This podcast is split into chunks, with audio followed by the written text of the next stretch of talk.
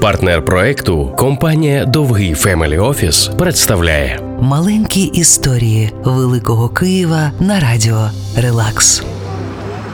Історія появи лікарні для чорноробів, відомої далеко за межами України під назвою Охматдит, це історія перемоги над обставинами.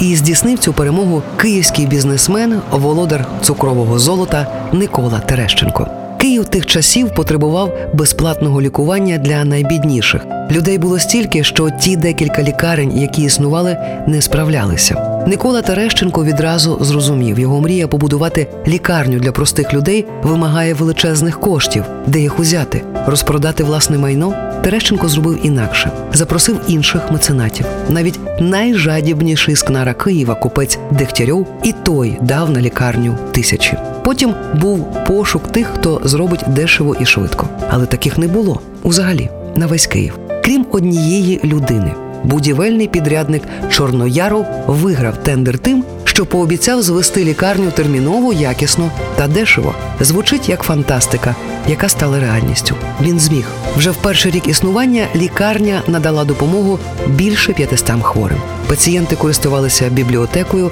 безплатними ліками та харчуванням. А після одужання, і це вас шокує, пацієнти отримували грошову та речову допомогу. Ніхто не мав виходити з лікарні з пустими руками. Згодом лікарня розрослася.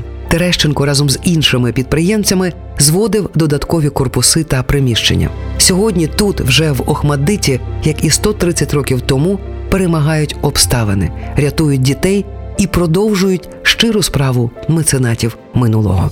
Маленькі історії Великого Києва на радіо Релакс. партнер проекту компанія Довгий Family Office.